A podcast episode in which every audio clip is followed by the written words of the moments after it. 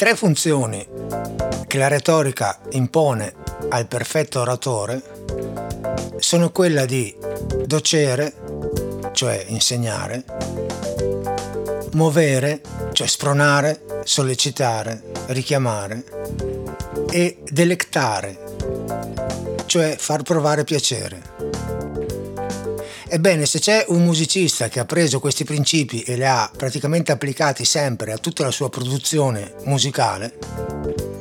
questi è senza ombra di dubbio Johann Sebastian Bach. Ciao a tutti e benvenuti alla puntata numero 59 di Moliche d'Ascolto.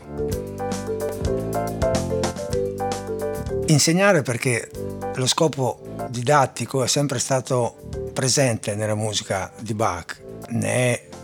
testimonianza per esempio l'arte della fuga. Insegnare sia ai musicisti che erano vicino a lui, sia alla, ai cantori che dovevano eseguire le sue composizioni. Uh, poi spronare, far riflettere perché la sua musica tendeva sempre a elevare eh, lo spirito, a porre l'uomo davanti a delle domande eh, molto importanti. E poi ovviamente far provare piacere perché lo scopo finale della sua musica era quello appunto di essere gradevole. Perché nel periodo in cui è vissuto Bach valeva eh, quello che poi Mozart codificò qualche decennio dopo e cioè che anche quando parla di cose veramente impegnative e importanti la musica non deve mai offendere l'orecchio a questo punto è chiaro che questa sarà una mollica un po' particolare, perché parlare di Bach è una cosa un po' particolare, perché Bach è in pratica un tutto. Ha avuto una produzione musicale sterminata, sia musica vocale, sia musica strumentale, sia musica religiosa che musica profana. Ha scritto cantate, mottetti, messe, la famosissima messa in si minore, passioni, quelle di San Giovanni e Matteo su tutte, ha scritto corali, ha scritto composizioni per organo, ha scritto sonate per strumento singolo, eh, per duo, per strumento per sonate in trio, ha scritto preludi, fughe, toccate, ha scritto concerti, ha scritto l'arte della fuga, ha scritto le variazioni Goldberg, la sua produzione è veramente sterminata, il suo catalogo supera di gran lunga il migliaio di eh, composizioni ed è un personaggio che può suscitare un po' di timore reverenziale, no? Perché anche nei suoi ritratti è sempre raffigurato in modo abbastanza austero e abbastanza serio, ma in realtà Bach è molto più rock and roll di quello che si può uh, pensare. Allora io così ho pensato che un modo per avvicinarsi a questo immenso, enorme compositore potesse essere quello di partire dall'influenza che questo musicista ha avuto nella musica che noi siamo abituati a sentire oggigiorno, anche nella cosiddetta musica leggera, nel rock, nel eh, jazz, e anche in generi molto più recenti tipo il, il rap e l'hip hop, perché effettivamente l'influenza che Bach ha avuto sulla musica che noi ascoltiamo è estremamente importante e di grandissima qualità. E a testimonianza di questo devo dire che una volta deciso il taglio, così come si dice, no, da dare a questa mollica, mi sono trovato di fronte veramente a una prateria eh, sconfinata perché eh, i brani eh, che risentono dell'influenza di questo grandissimo compositore, i brani di, di musica moderna sono veramente tantissimi e eh, spaziano in tutti i generi e molto probabilmente è impossibile parlare di tutti questi brani all'interno di una sola mollica. E questo vuol dire che molto probabilmente dovrete un po' così eh, aspettarvi anche una ulteriore puntata oltre a quella presente. Eh, e ora qua c'è da fare una uh, precisazione che non riguarda solamente Bach, ma che riguarda tutti coloro che eh, diciamo si ispirano o prendono o copiano musica scritta da altri eh, autori. Per quello che riguarda le opere di musica classica, diciamo che non esiste il problema di infrangere il cosiddetto copyright, perché in pratica i diritti d'autore di un brano musicale cessano di appartenere a chi ha scritto quel brano 70 anni dopo la morte dell'autore. Per cui praticamente eh, le opere di Bach, come le opere di Beethoven, come le opere di Chopin, come le opere di Bartok ormai, eh, sono diventate, si dice, di dominio pubblico, nel senso che chiunque può prenderle, utilizzarle, copiarle, riproporle senza nessun tipo di problema cosa che non si può fare ad esempio su brani o su canzoni eh, più recenti perché lì si corre il rischio di incappare appunto nella violazione del diritto d'autore. Per fare un esempio eh, che non c'entra niente con Bach, però uno degli esempi più, più clamorosi di un artista che ha preso spunto da un brano classico per farne un successo eh, mondiale senza tener conto di questo fatto dei 70 anni passati dalla morte è stato a suo tempo eh, Eric Carmen con il suo brano All by Myself che ispirato chiaramente ispirato copiato praticamente dal eh, secondo movimento del concerto del secondo concerto per pianoforte di Rachmaninoff. Ora quando lui ha scritto quel brano in America la legge prevedeva 50 anni dopo la morte del compositore per cui lui era praticamente a posto, ma siccome il brano è andato, oh, stato pubblicato e promosso anche in Europa, dove invece vigeva la legge dei 70 anni, che adesso è uguale praticamente per tutto il mondo, eh, gli eredi di Rachmaninoff gli hanno fatto causa, gli hanno praticamente imposto di indicare nei crediti, cioè negli autori del brano, anche Rachmaninoff. Ma ovviamente eh, con Bach questo non, non, succede perché Bach è nato nel 1685 e morto nel 1750, per cui i 70 anni sono passati da un bel po'. Tra l'altro la data della sua morte è presa come spartiacque per la fine del periodo barocco con tutte le sue propagini e l'inizio appunto del classicismo. Questo per dire anche un'ulteriore importanza che viene data giustamente a questo enorme eh, compositore. Ora, per quello che riguarda i musicisti che si sono oh, ispirati a composizioni e, e alle opere di Bach, possiamo dire che eh, ci sono tre filoni, in pratica. Eh, ci sono i musicisti che hanno preso brani interi di Bach e li hanno copiati e riproposti e questo è un eh, caso che poi vedremo. Ci sono musicisti che invece hanno preso frammenti di melodie o di composizioni di, di, di Bach e li hanno inserite poi in produzioni proprie e questo è un altro caso, e il terzo è di coloro che invece non hanno praticamente preso o, o rubato benevolmente niente a Bach, ma hanno scritto delle composizioni dalle quali però chi- traspare chiaramente il fatto che loro conoscono perfettamente la produzione di Bach, per cui queste composizioni si ispirano, diciamo così, allo stile e al modo di scrivere musica di Bach. Ecco, diciamo che in pratica i tre modi di agire sono sostanzialmente questi. Uh, ma quando è che Bach è ritornato, mh, diciamo così, in voga anche per gli autori, i compositori di musica leggera? Diciamo che eh, lo spunto eh, è venuto alla fine degli anni 60 del secolo scorso, quando la musica rock e la musica pop hanno avuto un'evoluzione abbastanza significativa, nel senso che prima, fino agli anni 50, agli anni 60, i musicisti erano praticamente, i musicisti di musica leggera, erano diciamo così figli del, del blues, del rhythm and blues, avevano un background mm, un po' più popolare, un po' più influenzato dalla musica nera eh, americana dalla fine degli anni 60 e primi anni 70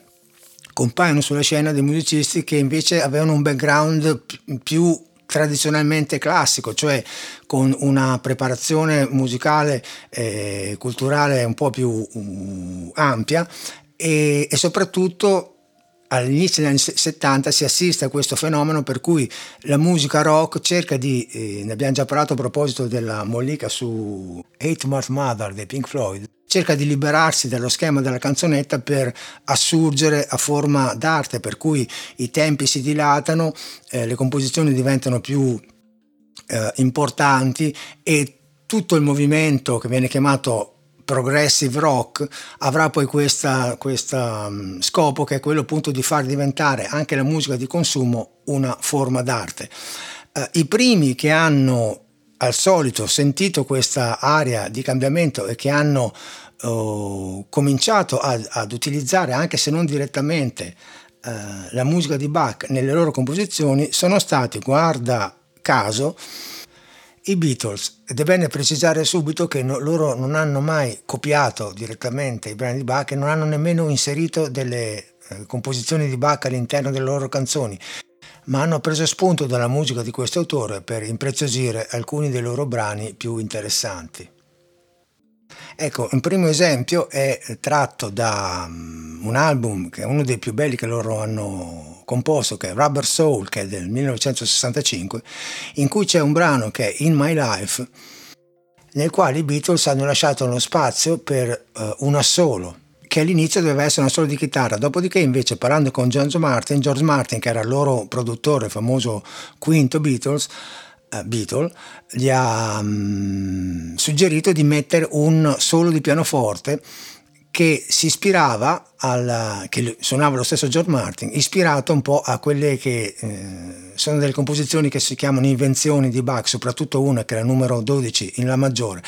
E eh, la cosa interessante è che in realtà lui ha provato a, a, registrare questo solo, ma non essendo un pianista mh, provetto, aveva delle, delle, difficoltà, ma essendo una persona mh, veramente intelligente, cosa ha fatto? Una di quelle operazioni di cui abbiamo già parlato a proposito di Strawberry Fields Forever, cioè ha preso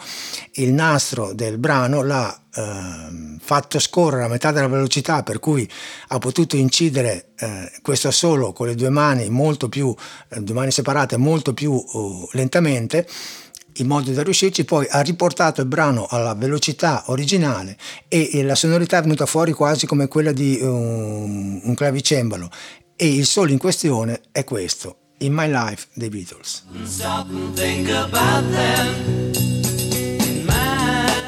Ecco qua, finisce la strofa e parte il solo.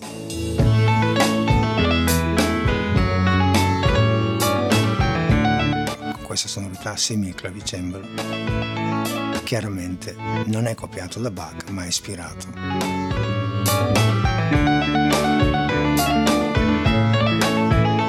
Oh, affection Altro esempio di questa influenza, diciamo così, bachiana lo troviamo in un altro brano molto famoso di Paul McCartney che è Penny Lane, in cui succede qualcosa di interessante, nel senso che eh, Paul McCartney, musicista molto colto, eh, aveva sentito una esecuzione del secondo concerto brandenburghese di Bach dove c'è una parte molto particolare e molto importante di uno strumento che eh, in inglese si chiama piccolo trumpet, cioè che sarebbe tradotto in italiano eh, la tromba piccola, in realtà il suo nome corretto sarebbe trombino, che è una tromba da una sonorità molto acuta e nel concerto brandenburghese questa um, tromba eseguiva una melodia con un suono che a Paul McCartney è piaciuto moltissimo eh, ed era questo. Ecco questo è il secondo brandenburghese di Bach. Ecco, ecco, sentite questo suono estremamente acuto, è il piccolo trumpet. Questo è un flauto dolce. E questo è ancora il piccolo trumpet. Sentite qua.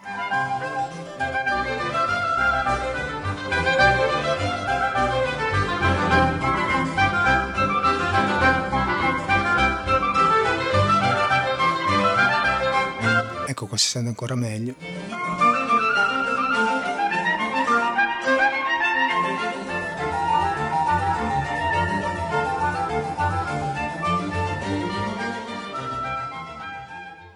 Questa sonorità è piaciuta appunto moltissimo a Paul McCartney e se noi ascoltiamo Penny Lane ritroviamo questo spunto, nel senso che c'è un solo e una melodia suonata da una piccola trumpet che si ispira a questo modo di suonare. Eccolo qua. Eccolo qua.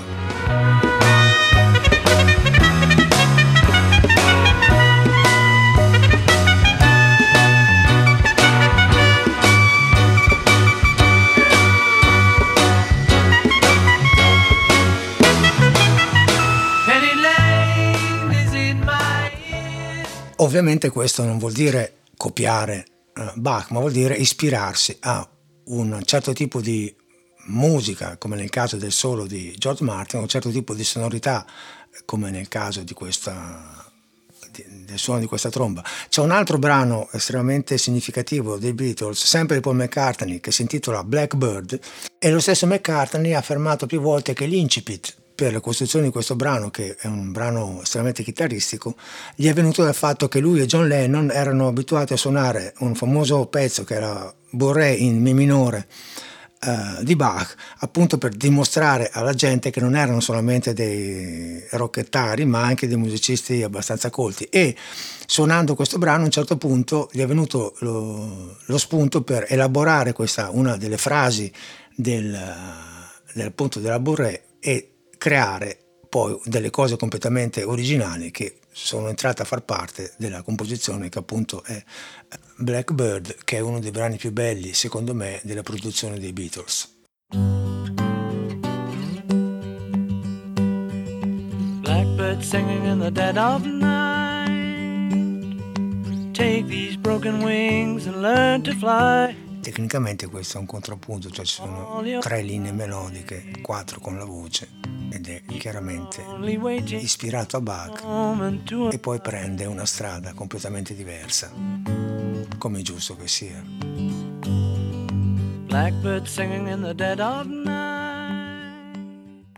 Ecco, sempre in quegli anni lì, verso la fine degli anni 60 appunto, eh, c'è un altro gruppo il cui um, tasterista, organista, con un background classico, ha scritto un'introduzione per un brano che si intitola A Wider Shade of Pale, il gruppo sono i Procolarum, e chiaramente è un brano che si ispira alla musica di Bach, non è direttamente copiato da Bach, ma comunque eh, si sente che è un brano scritto da uno che ha masticato parecchio questo tipo di musica. E l'introduzione è abbastanza famosa, penso che molti di voi la conoscano, eccola qua, che in pratica è costruita prendendo lo spunto dal famoso brano che è la suite orchestrale numero 3, meglio conosciuto come Aria sulla quarta corda.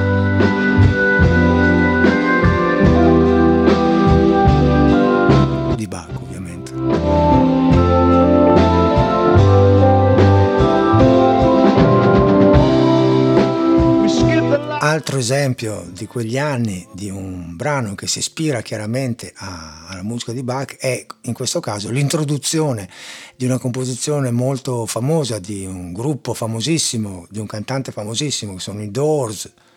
di Jim Morrison e che nel loro brano Light My Fire che aveva, eh, era stato costruito dal chitarrista eh, Robbie Krieger c'era bisogno di un'introduzione e il tastierista uh, Ray Manzarek ha scritto questa uh, introduzione che si ispira chiaramente a una delle invenzioni eh, cosiddette, eh, perché si chiamano così, di Bach, soprattutto il numero 8 in Fa maggiore e l'inizio di Light My Fire, anche questo penso che molti di voi lo conoscano, è questo.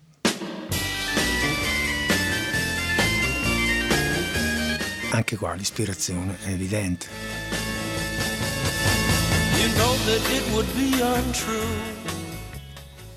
Ecco la fascinazione che i musicisti rock hanno sempre avuto per Bach è determinata sia dalla tradizione culturale, nel senso che chiunque eh, capisca un po' di musica, eh, e i musicisti rock di musica ne capiscono, sa che Bach è veramente una enciclopedia di, di tutto quello che, che, con la musica, o di molto di quello che con la musica si può fare. E, e, poi c'è anche un altro aspetto che da un punto di vista dello studio proprio tecnico sullo strumento, moltissimi brani di Bach si prestano tantissimo ad essere degli ottimi esercizi di tecnica, appunto, per cui tastieristi, chitarristi, ma anche musicisti di altri che suonano altri strumenti sono sempre eh, ispirati nel loro studio al, alla musica di Bach e questo poi lo vedremo mh, mm, soprattutto tra un po' quando parleremo dei chitarristi rock che hanno saccheggiato le composizioni di Bach a piene mani per poter eh, studiare e migliorare la propria tecnica. Tra la fine degli anni 60 e i primi anni 70 eh, c'è un'esplosione praticamente di, di, brani che si rifanno eh, più o meno apertamente alla musica di Bach. Mm, per dire l'esempio di un brano che prende una eh, composizione di Bach e la copia praticamente per intero, l'abbiamo in un disco il cui titolo è già tutto un programma, Ars Longa Vita Brevis, di un gruppo che si chiamava The Nice, il cui tastierista era il famosissimo Keith Emerson, il quale ha preso un pezzo del terzo concerto brandenburghese di Bach che suona così e questa è un'esecuzione diciamo originale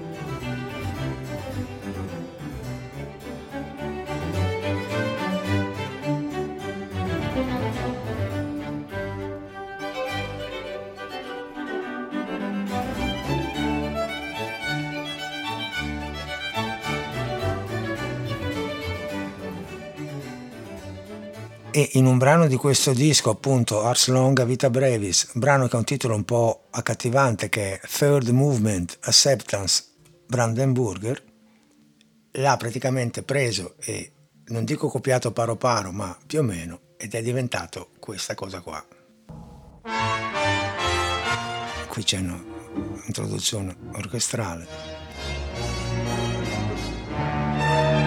qua entra poi il gruppo organo Hammond e ritmica basso e batteria.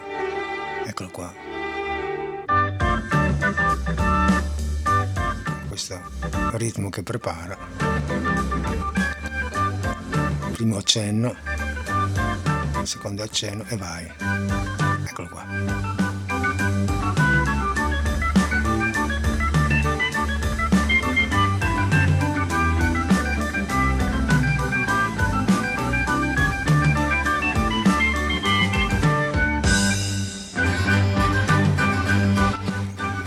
è un esempio, potremmo dire, del primo tipo, cioè un brano preso e praticamente eseguito quasi completamente, nota per nota. E poi, poi dare spunto al brano per andare da un'altra parte. Eccolo qua. Ovviamente con un solo di organo. Un altro esempio di questo modo di procedere, cioè prendere un brano di Bach e riproporlo quasi completamente uguale, lo abbiamo in un altro pezzo famosissimo, sempre della fine degli anni 60, anni 70, di un gruppo uh, il cui nome è Jethro Tull, capitanato da un flautista, Ian Anderson, e già qua il fatto che sia un flautista il frontman di un gruppo è abbastanza, ti dà l'idea che è un gruppo che ha, un, che ha delle caratteristiche abbastanza particolari. Il brano copia nella sua linea melodica pari pari una composizione molto famosa di Bach che è una Borremi minore ed è una rivisitazione in chiave potremmo dire rock, jazz di questo brano che viene così proposto.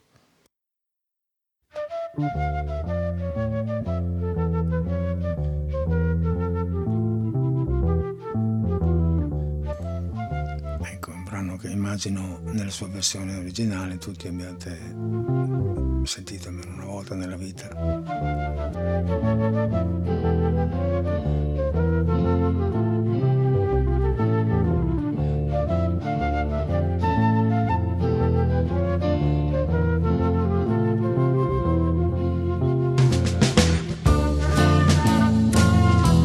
E anche qui è lo spunto poi per lanciarsi in soli che portano il pezzo da un'altra parte, poi verrà ripreso il tema alla fine.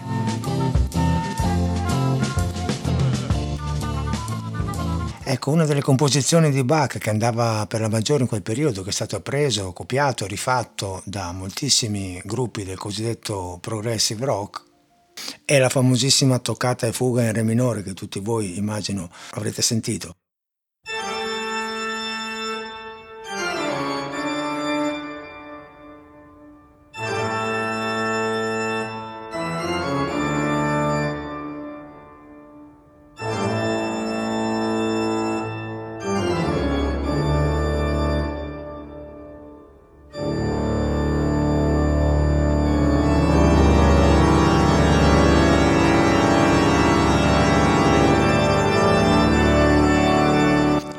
Ecco, ci sono tantissime rivisitazioni di questo brano. Uh, io però volevo farvi sentire una composizione di un altro musicista mm, con un background classico estremamente importante che è il tastierista di un gruppo uh, che si chiamava Yes e lui è Rick Wakeman che nel 73 ha scritto un, un album prendendo come spunto la storia delle sei mogli di Enrico VIII, infatti l'album si chiama The Six Wives of Henry VIII, e nel brano dedicato a Jane Seymour, che era una delle sei mogli, praticamente si ispira in maniera veramente mh, palese alla toccata e fuga in re minore di Bach senza citarla ehm, apertamente, ma eh, lo spunto di partenza è veramente chiaro a tutti e il brano è questo. Ecco già questo incipit richiama la toccata e fuga in re minore, ma poi sentite il resto. Tratto l'uso dell'organo è proprio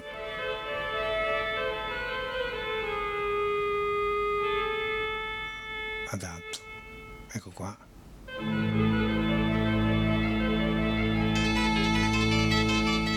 Più ispirazione di questo.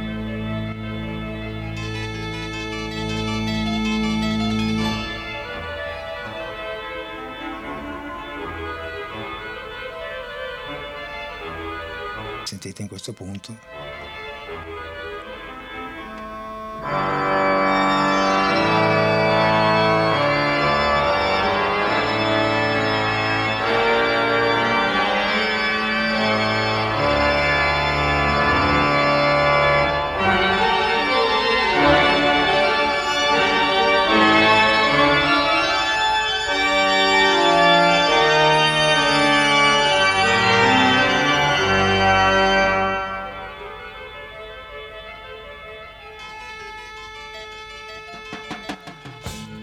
Altro esempio di un brano ispirato a Bach e in particolare a una delle sue composizioni strumentali più eh, famose che è la suite numero uno per violoncello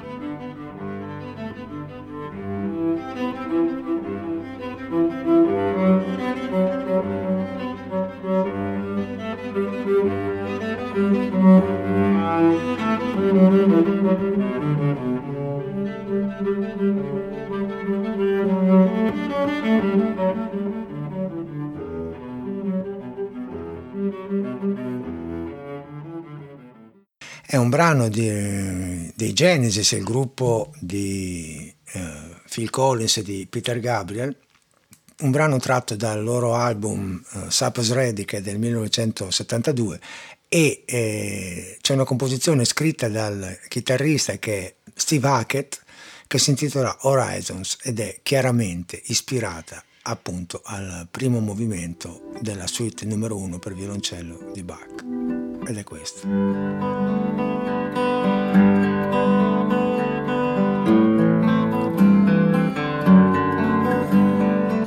Anche qua è abbastanza evidente, no?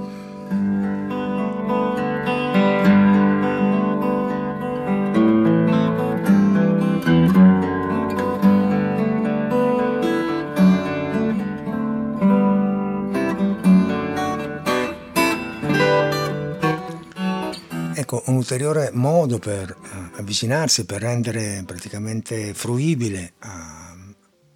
a molti la musica di Bach, eh, lo troviamo in uno dei dischi più importanti degli inizi degli anni 70, eh, intitolato Tubular Bells eh, di Mike Oldfield, la cui musica ha ispirato anche eh, in parte la colonna sonora di Profondo Rosso dei, dei Goblin perché eh, si assomigliano molto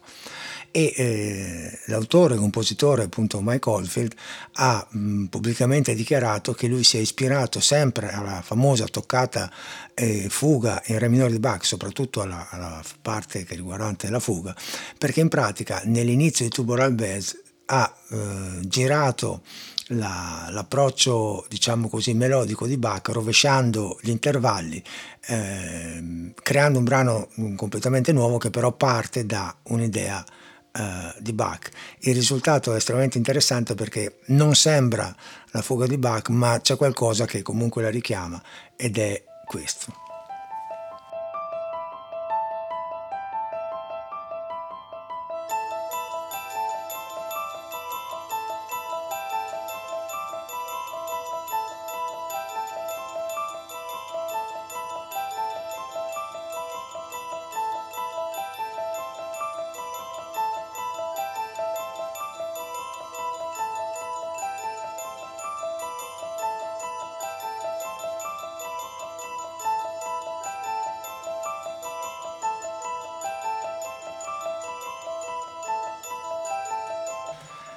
Ecco, come dicevo all'inizio, quando ho pensato di affrontare questa mollica mm, portandovi un po' per mano una conoscenza di Bach, diciamo